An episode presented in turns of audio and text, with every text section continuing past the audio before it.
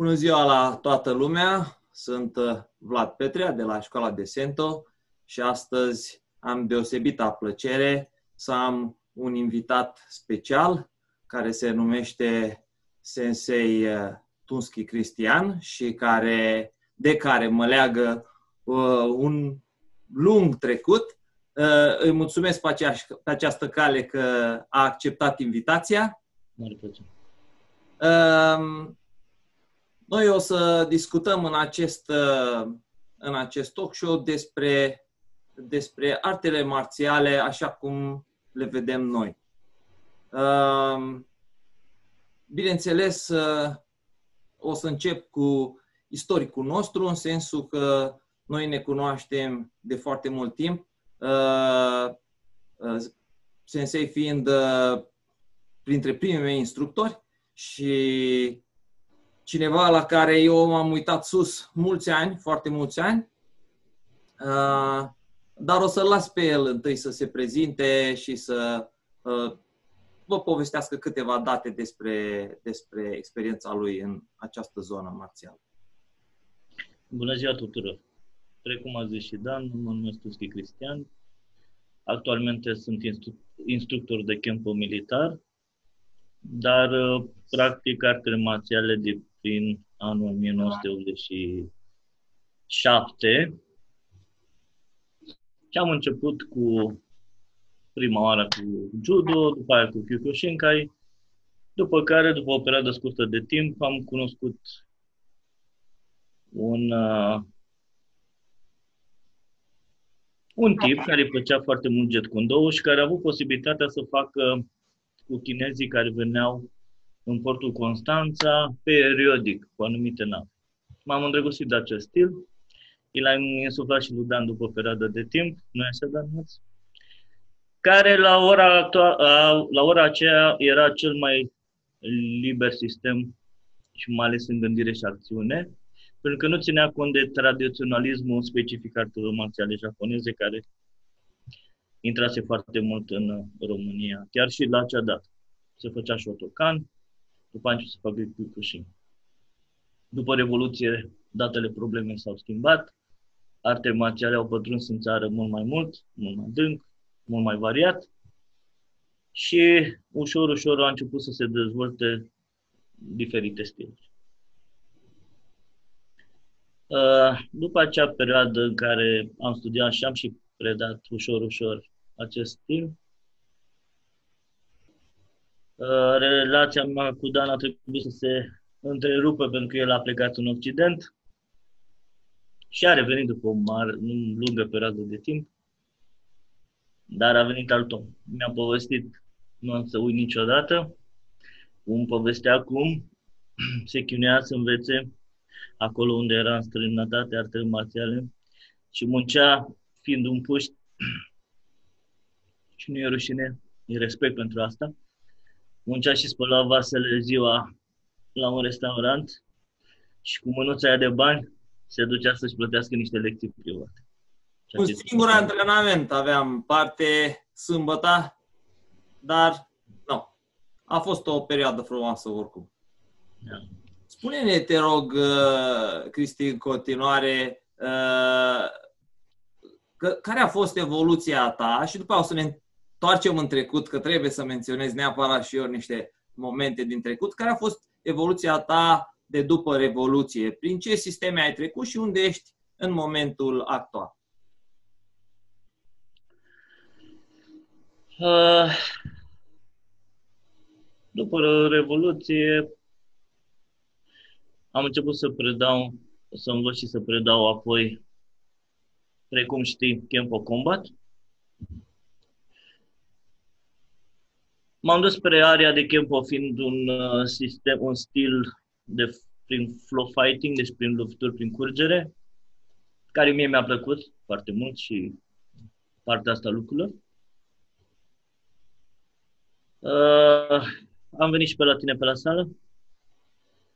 Uh, mi-a arătat uh, elemente bune din Sento, care mi le-am însușit și vreau să zic că acele elemente le predau și acum Uh, le-am integrat în uh, sistemul actual de camp militar. M-a fascinat foarte mult uh, uh, economia de mișcare. Eu, fiind tot timp mai puturos, așa, nu place să alerg foarte mult. Și atunci când, și când mă bat în față să fiu mai static și mai ajutat foarte mult cu chestia asta. Bun. Prin 2012, în schimb, uh, am vrut să ies din area artelor marțiale, așa cum le cunoșteam noi, și m-am dus spre o zonă de street fight, să-i zic, urban combat, și am făcut un curs de Krav Maga în o academie din Anglia, al cărui reprezentant am și fost vreo 5 ani după aceea. Cursul l-au mai făcut vreo 4-5 centuri negre din Constanța odată cu mine. Întâmplarea a făcut ca fiecare dintre ei să întoarcă la sursele de care au plecat și eu să rămân singurul care să merg mai departe pe această linie, v-am zis, vreo 5 ani.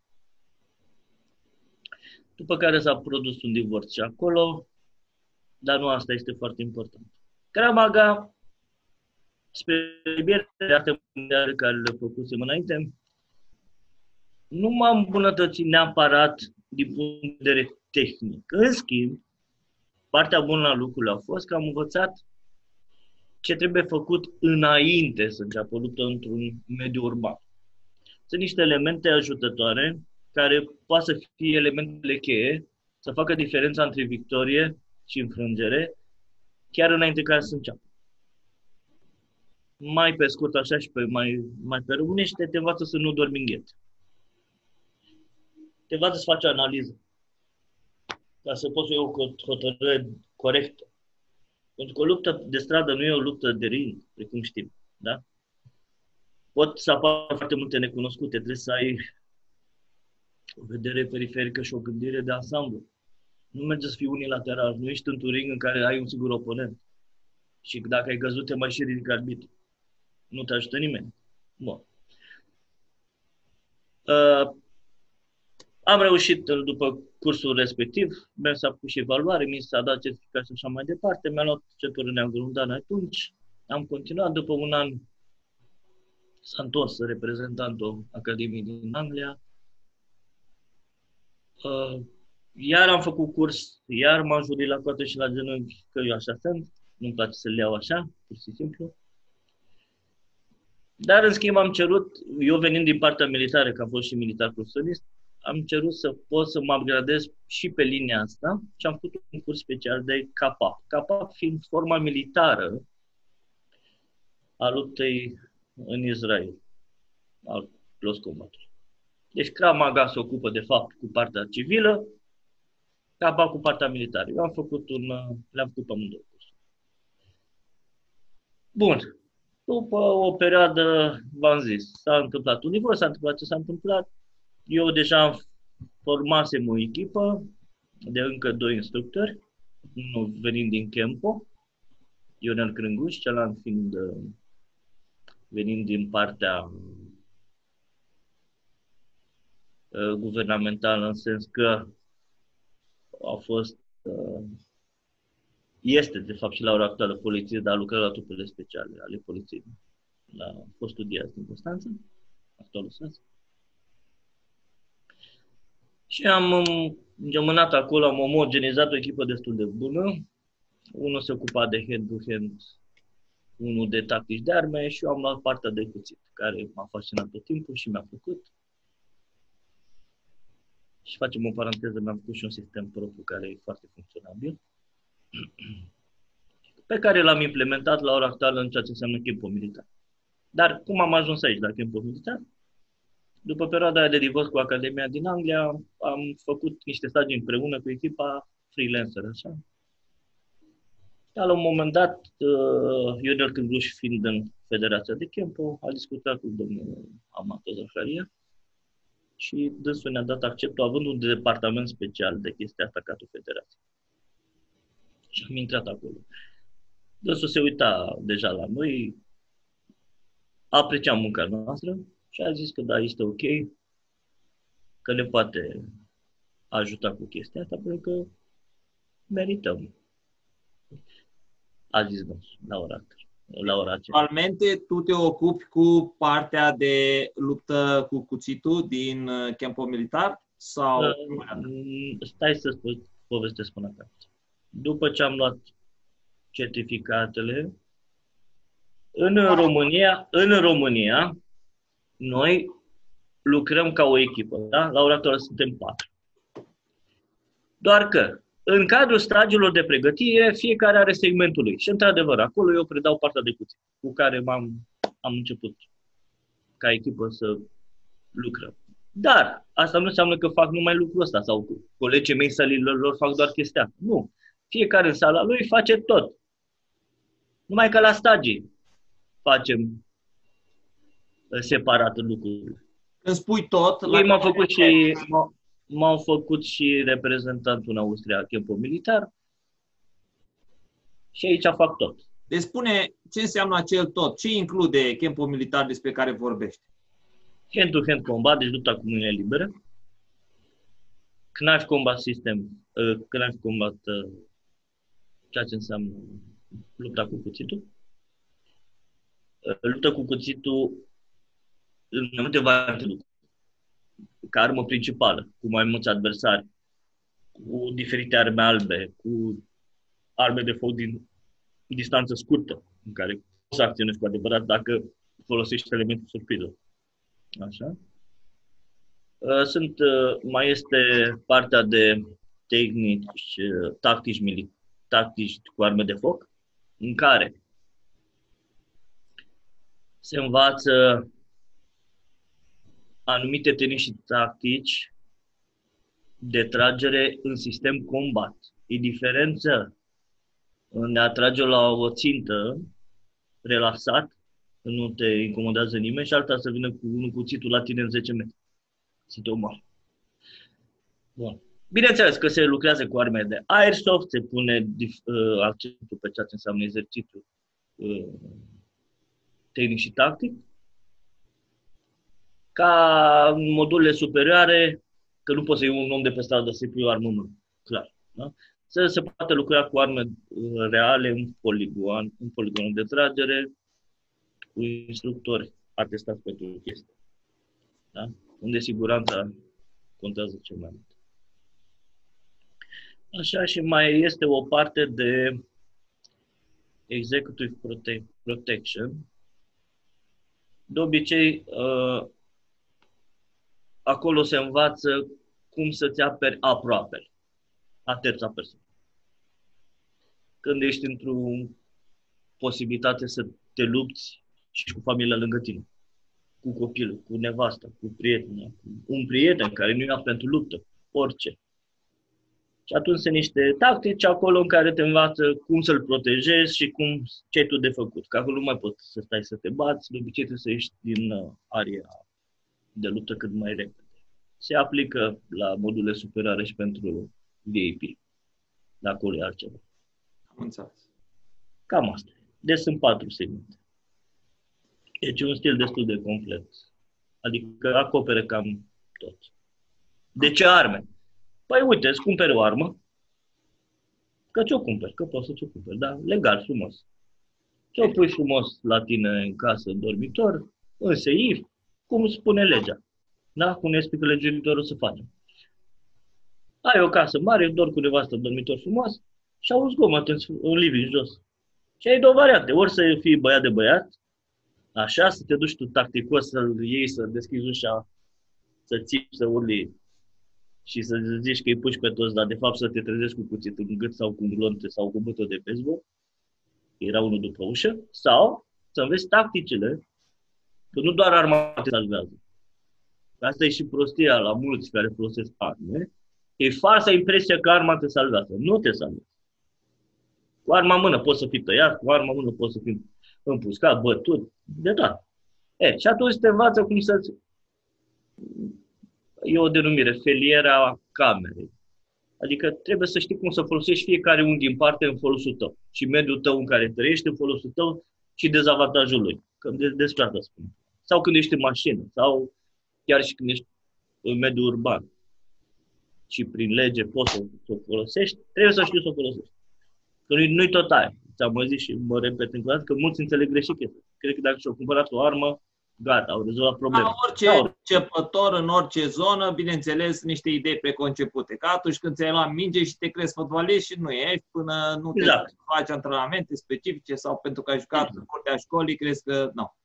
Se știe, bineînțeles, că există profesionalism în orice zonă. Mi-ar uh, face plăcere să ne ducem puțin în trecut și cred că trebuie să te corectezi. Credeam că numai eu am îmbătrânit, dar cred că și tu. Eu am îmbătrânit mult mai mult. Cât mai bătrân. Fii atent, fii atent aici. Deci, tu n-ai început în 87. Acum.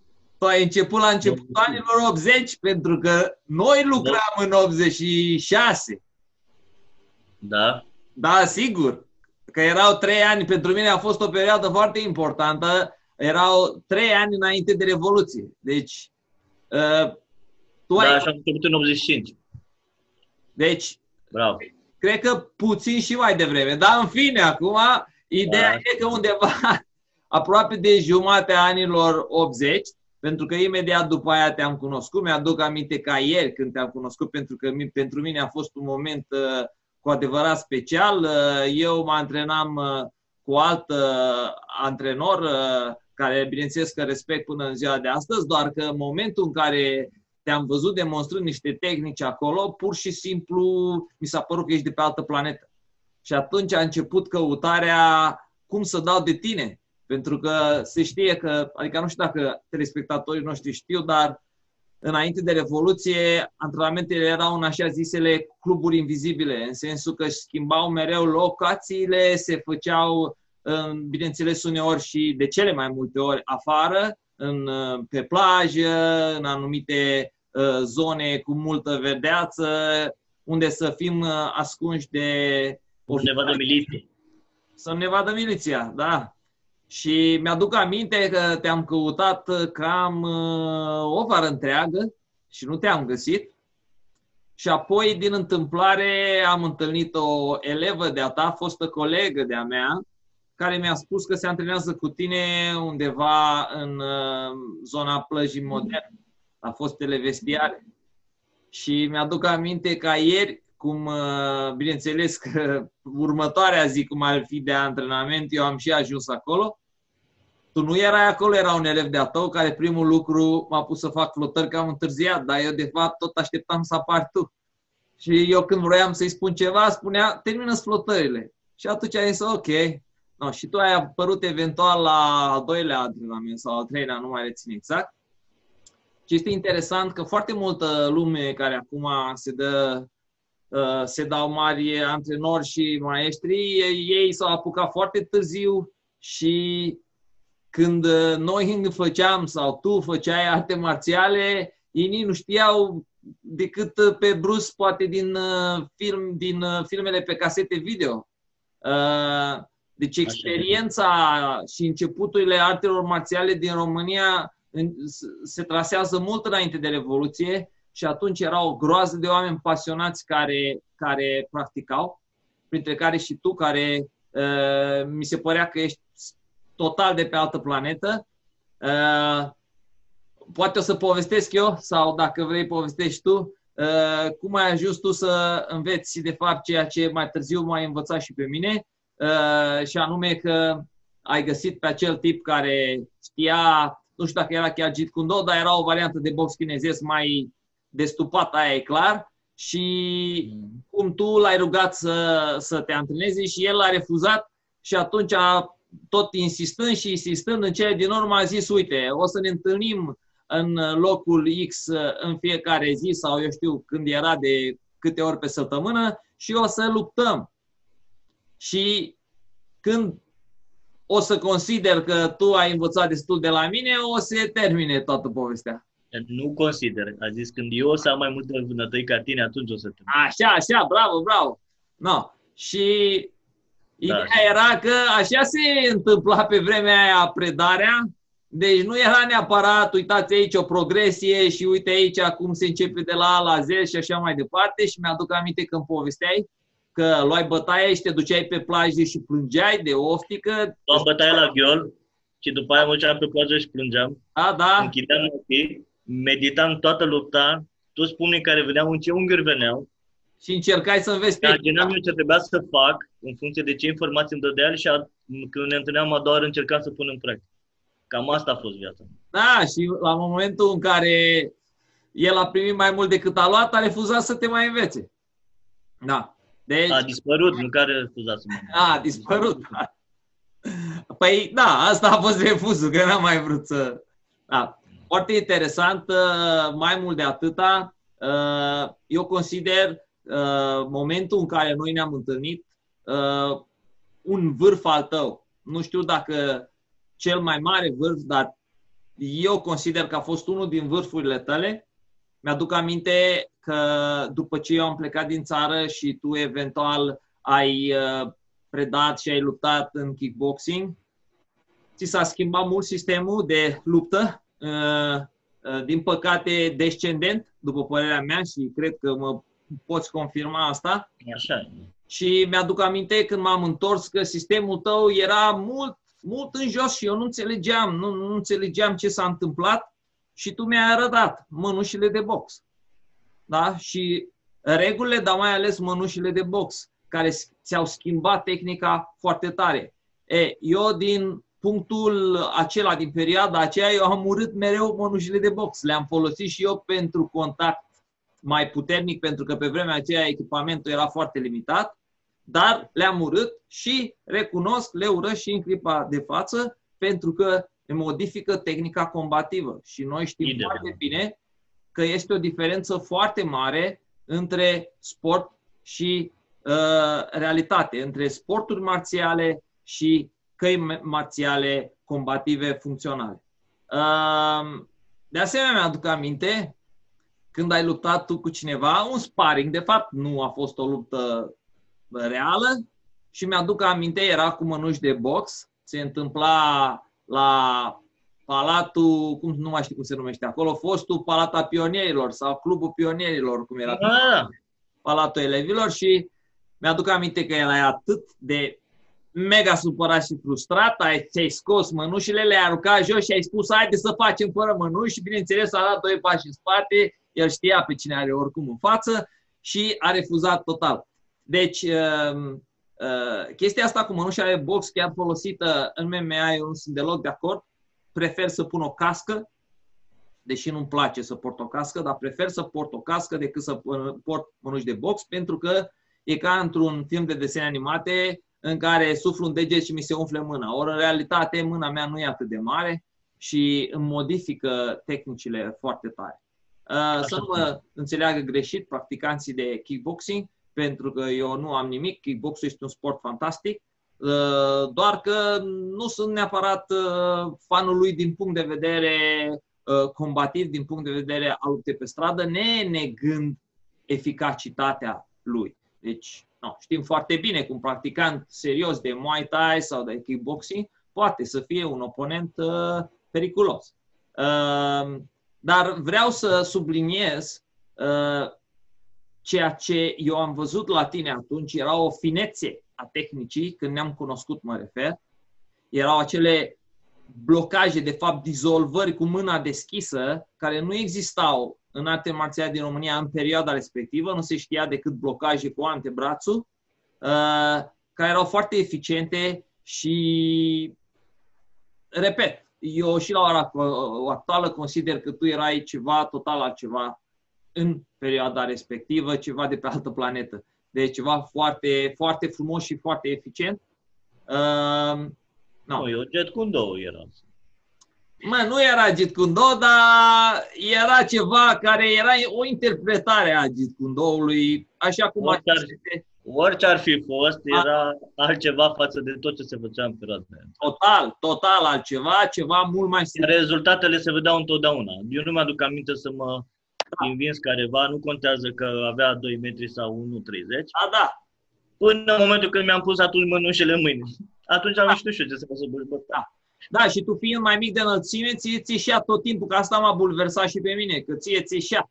Erai mic față de alții din jur, alții Apropo de, apropo de, scuză-mă că te întrerup, de da, da. perioada da. aia cu plaja de la Modern și cu vestiarele. Mai ții minte pe ăla de 2 metri cu talpa aia de... Da, da, țin de pentru că talpa aia am simțit-o la mine pe piept și numai datorită ție.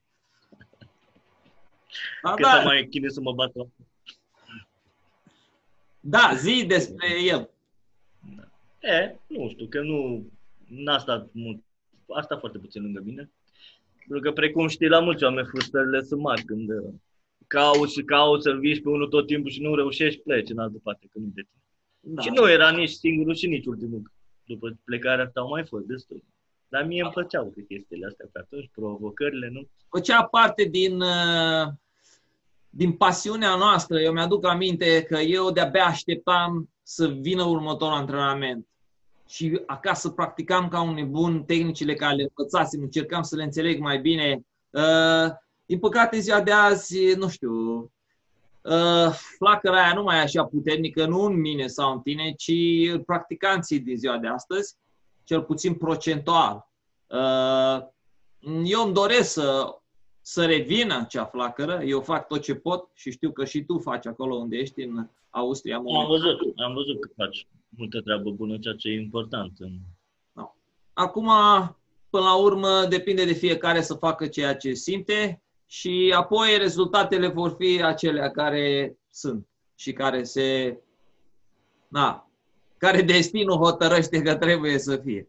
Dar uh, e important să avem acea pasiune. Eu uh, și acum recomand uh, copiilor, tinerilor, chiar și oamenilor mai trecute, trecuți de o anumită vârstă să practice căile marțiale combative pentru că astfel se schimbă ceva în ei. Plus că trăim niște momente nu foarte plăcute și nu știm exact unde vor duce. Deci atât uh, practicalitatea din punct de vedere tehnică a acestor căi uh, e importantă, precum și partea interioară, care, indiferent cum vor evolua lucrurile în societate acum, tot ne va ajuta, pentru că un practicant de arte marțiale pragmatice va fi mult mai sigur pe, uh, pe puterile lui, pe cine este el, va privi viața puțin sub altă perspectivă. Așa este. Corect. No. Am, știu că tu acum uh, predai din Austria, dar uh, știu că totuși încă dai seminare și în țară, fiind legat uh, cu sufletul și cu colegii tăi și cu totul de artele marțiale românești, ca să spunem așa. Da. Așa că o să punem un link în descriere Uh, unde te poate contacta lumea, cum poate lua, eu știu, fi anunțată de, de stagiile pe care le pregătești și de uh, tot ceea ce tu continui să faci, chiar fiind uh, momentan în Austria. Da. Păi, eu există pe Facebook o pagină dedicată Campul Militar Austria. O să-ți dau linkul respectiv ca să poți. Da, da, se da. lucrează și la un site ușor, ușor încercăm să ne dezvoltăm mult mai bine. Cum Iar cu stagiile, într-adevăr, aveam programate cam în fiecare lună anul ăsta, numai că problema cu virusul că, ne-a dat da. peste cap pe toți. Da. Aveam invitații din nou în Republica Moldova, în două părți de data asta. Era treabă bună. Chiar și în Rusia.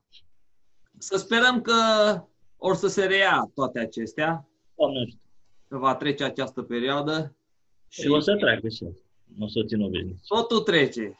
Chiar și noi. Important e să nu treacă. Numai, numai să treacă cât mai suntem în viață, că după da, da, da, da. Uh, aș vrea să discutăm un pic despre uh, cum vezi tu starea artelor marțiale la ora actuală. Uh, poziția mea, tu o știi, eu sunt uh, Poate voi fi criticat pentru acest aspect, dar uh, eu consider că artele marțiale trebuie să-și păstreze uh, acel spirit al budoului, care era viață și moarte, deci trebuie să fie totuși uh, compuse dintr-un antrenament pragmatic cu tehnici realiste. Uh, cât crezi că se menține la ora actuală în artele marțiale din lume și din țară uh, acel uh, suflet al budoului din care vin de fapt toate artele și sporturile marțiale. Nu știu dacă aș putea să spun un procentaj, dar ce observ și eu, ca noi toți de altfel,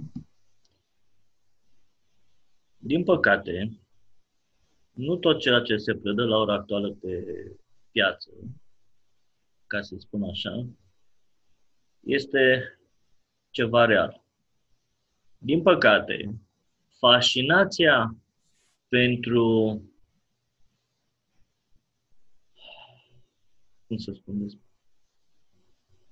pentru film este mai mare decât pentru tehnica reală. Interesant. Nu ne place să vedem uh, tehnici senzaționale, dar nu sunt practice în mod real. Și lumea, din păcate, e mai fascinată să învețe lucruri care dau bine pe sticlă. Mai rău este că la ora actuală sunt foarte mulți instructori care se inspiră de pe YouTube foarte mult, în loc să se ducă la sursă, să da. învețe da. de la sursă. E simplu să imiți. Și pe mine mă imită foarte mulți oameni. Futură cuțite și așa mai departe. Dar una e să imiți și alta să înveți. Nu știi nimic. Nu știi despre principiile de funcționare ale sistemului. Nu știi real ce ai de făcut. De imitate se imită ușor.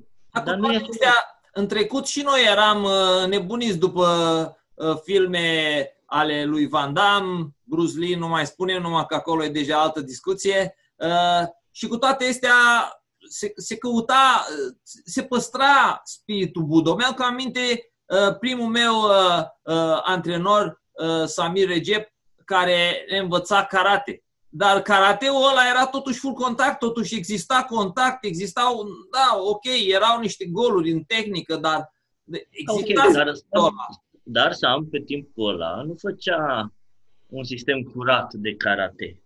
Era un sistem hibrid, da? Ca până la urmă noi toți ăștia care, în afară de cei care lucrau într-adevăr în sări și veneau din karateul real, gen Shotokan și Kyokushin, care au învățat prin alte părți, noi ăștia lanți erau un fel de underground, așa, în zona gri.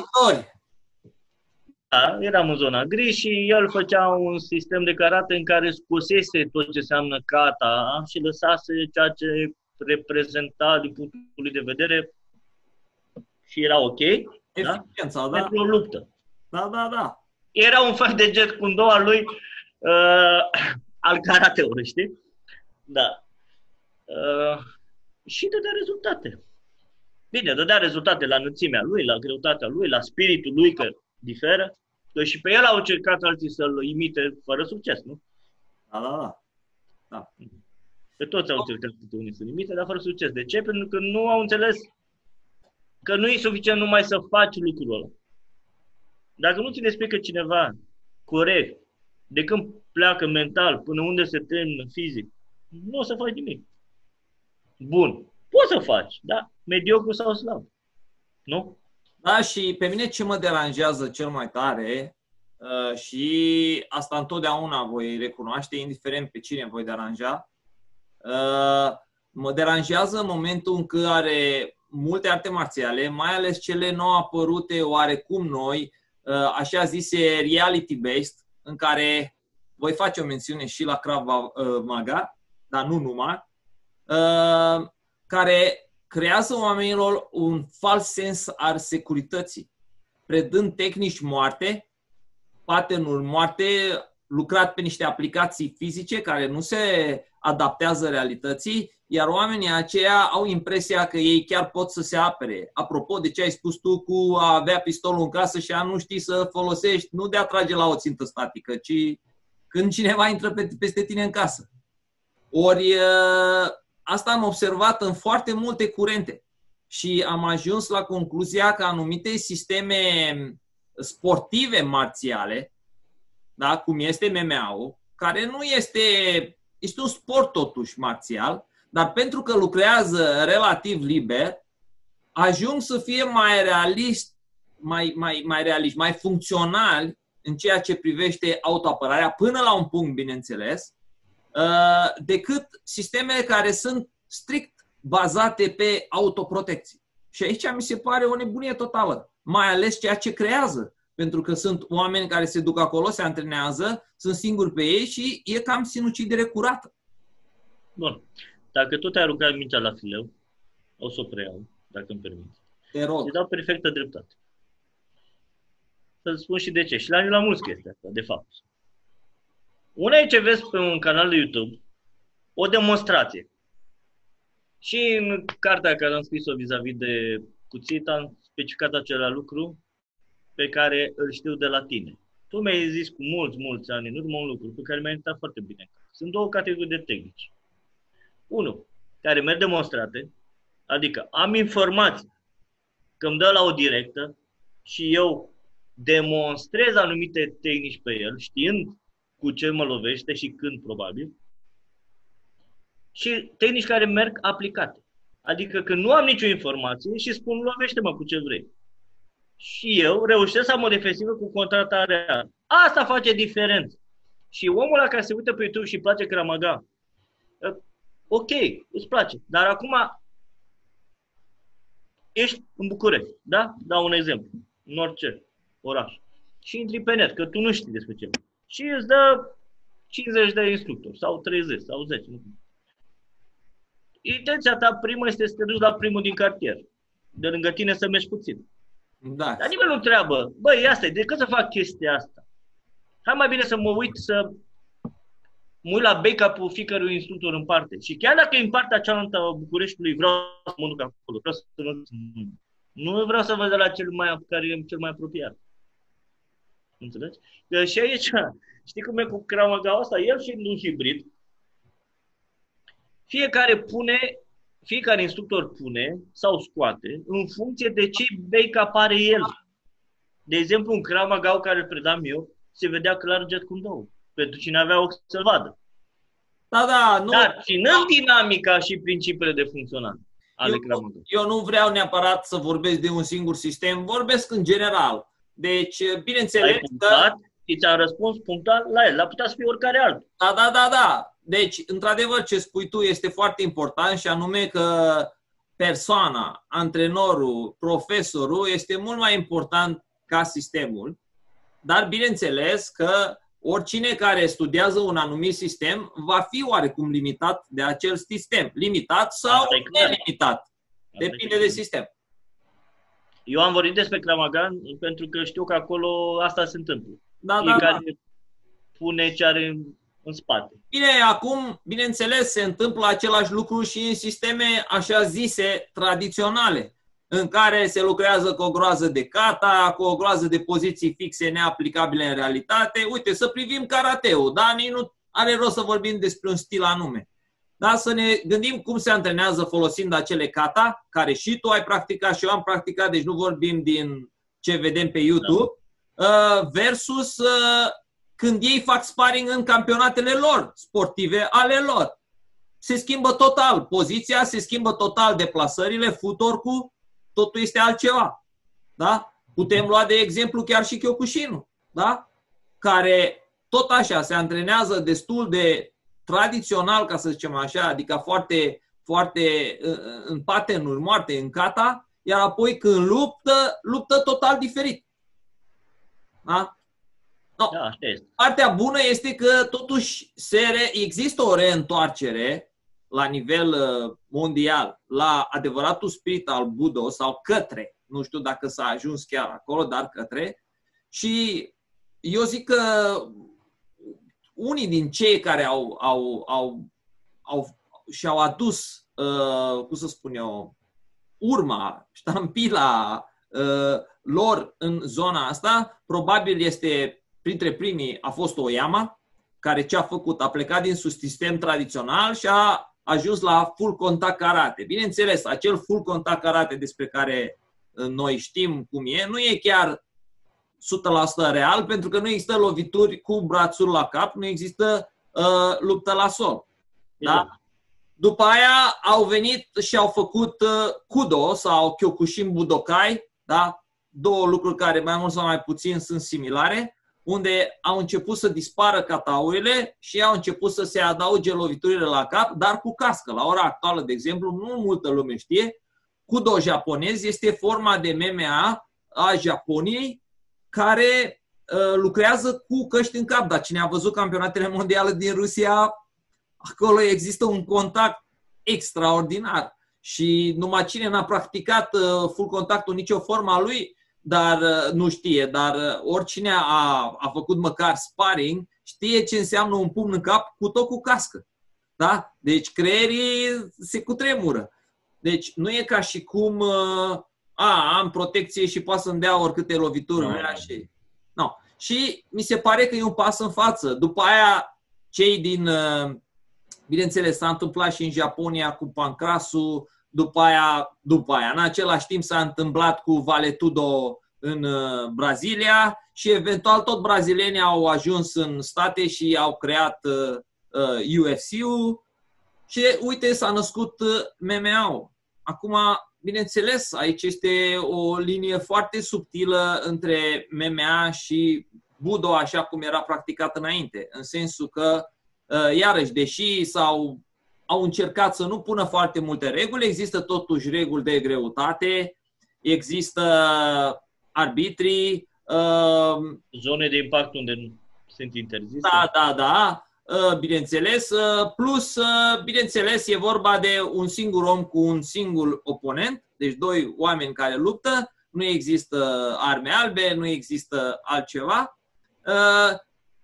Deci, să zicem că există o evoluție către înapoi, o evoluție înapoi către vechiul Budo, numai că uh, am fost foarte bulversat de multe lucruri care se întâmplă în MMA, cum ar fi, un exemplu, și nu are nicio legătură tehnică, uh, exemplu este Ronda Rusi, cred că o știi, prima femeie care a făcut MMA-ul feminin să se ridice puternic și să aibă ceva de spus, care după ce a pierdut, uh, dacă nu mă înșel, ultimul ei uh, campionat, era internată la spital, acum să nu credem că era distrusă fizic, dar așa se face la ei pentru orice zgârietură. Da, în fine, era puțin avariată, dar și se gândea să se sinucidă. Un războinic să se sinucidă pentru că a pierdut o luptă în care n-a murit nimeni, da? Și atunci se gândea, oare ce să facă? Să se sinucidă sau să-l ia de bărbat pe antrenorul ei? Eventual a ales una dintre ele, care noi știm, l-a luat pe... Da, nu comentăm mai departe, dar uh, mi se pare că din sporturile marțiale și din MMA, pe care eu îl iubesc și respect și noi încercăm să uh, aducem și noi în zona de performanță oameni acolo, dar cu toate astea mi se pare că lipsește un element esențial, elementul mental, spiritual al artelor marțiale. Și atunci eu consider că ar trebui să luăm din fiecare din lucrurile astea ce este important. Da? Să luăm contactul și uh, lucrul liber din uh, MMA, să luăm uh, spiritul din vechile arte marțiale, să luăm, uh, uh, uh, să luăm uh, holisticul luptei din ce încercați, de exemplu, să faceți voi în sensul cu mai mulți oponenți, cu arme albe și așa mai departe, și atunci cred că animalul care se va forma va fi o artă marțială care, într-adevăr, vechii războinici și vechii maestri vor fi fericiți că există și încă se practică. Doar părerea mea. Deci, deci vorbim despre utopie marțială. E super. Eu nu cred niciodată că partea asta sportivă o să meargă mână-mână cu partea războinică reală. Nu, pentru eu... că acolo intervin alți factori eu altceva am spus. Eu am spus să luăm din MMA ceea ce se numește free energy. Sparring. Câtă lume, de exemplu, unde ai făcut tu Krav Maga, câtă lume făcea sparring acolo? Nu mă întreb. Exact. Da? Deci eu ce încerc să spun este, nu trebuie neapărat să mergi în sporturi marțiale. Sportul marțial va fi sport, nu va fi supraviețuire. Și nu e nimic în neregulă cu el.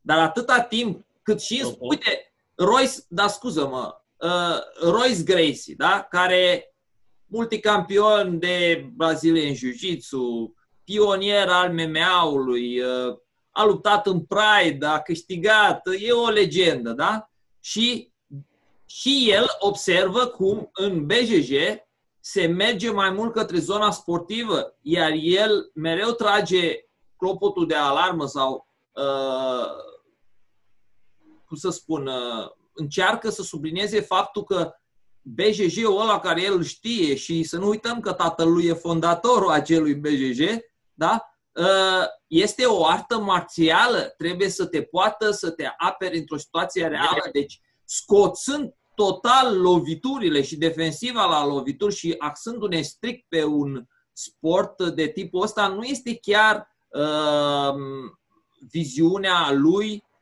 ca și uh, antrenor și profesor de arte marțiale. Scuză-mă că te-am întrerupt, vroiai da. să adaug ceva. Da, vreau să adaug în felul următor. Dacă nu ai un antrenament corect, tu nu o să devii un bun luptător. Asta e clar. Dacă înveți numai Uite, hai să punctez, să nu mai vorbesc la modul general, că ne apropiem de finalul acestei emisiuni și nu vreau să depășim foarte mult. Deja am depășit 40 minute. Eu ce arăt ție, da? Ca elev. Uite, la directă faci lucrul ăsta. La croșeu asta, la apărcat asta. Pe combinații poți să faci asta. Ai 5 forme defensive care poți să le folosești, da? Dar tu o să reușești să le folosești. Clar că Dacă tu la bază nu știi să dezvolți ceea ce tu mi-ai zis de mult și eu l-am băgat la cap și l-am și dezvoltat și îl și predau, nu tot timpul, într-adevăr, uh, pro, uh, reflexul progresiv.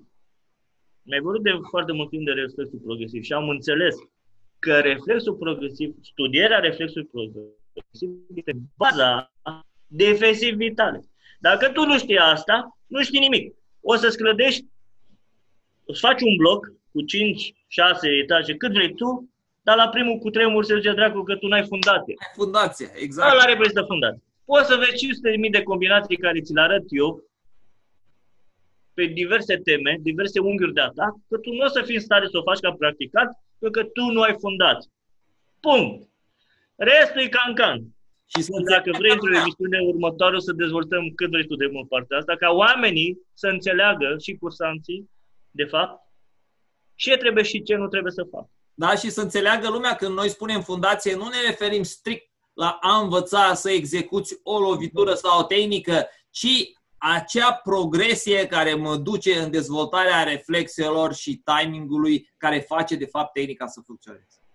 Ce da? te chinui tu să faci acum prin semn? ceea ce este extraordinar. Mulțumesc. Important nu, e pentru mine și știu că și pentru tine e la fel de important și cu asta aș dori să încheiem pentru că, bineînțeles că am depășit timpul alocat, nu era, nu-i de mirare. Știu că și tu și asta încerc să fac și eu, să fiu sincer către da.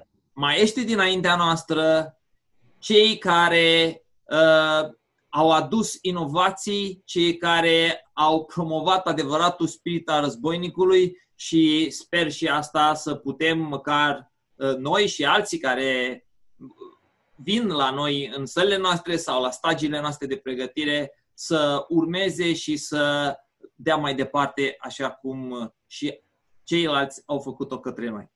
Uh, îți mulțumesc mult de tot, uh, Tesei. Eu te consider în continuare uh, antrenorul meu și profesorul meu și tu m-ai inspirat să continui ceea ce continui și acum și o să continui până la sfârșit. Îți mulțumesc, Os și numai bine la toată lumea. Vă salutăm și vă așteptăm la următorul uh, uh nostru talk show. Numai bine! O zi bună tuturor!